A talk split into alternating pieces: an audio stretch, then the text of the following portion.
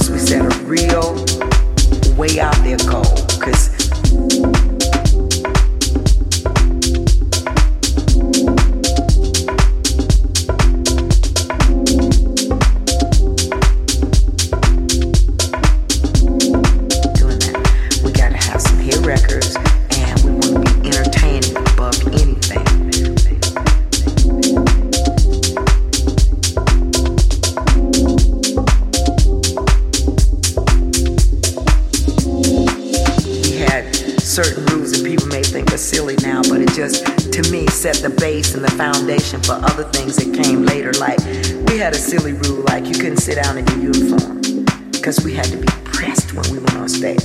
And if you did sit down in your uniform, so that means you get dressed right before you go on stage. All right? If you did sit down in your uniform, you got a fine. Okay? Because we couldn't be slovenly, we couldn't be sloppy. We owed that to our public. Okay? And and you know that was the key.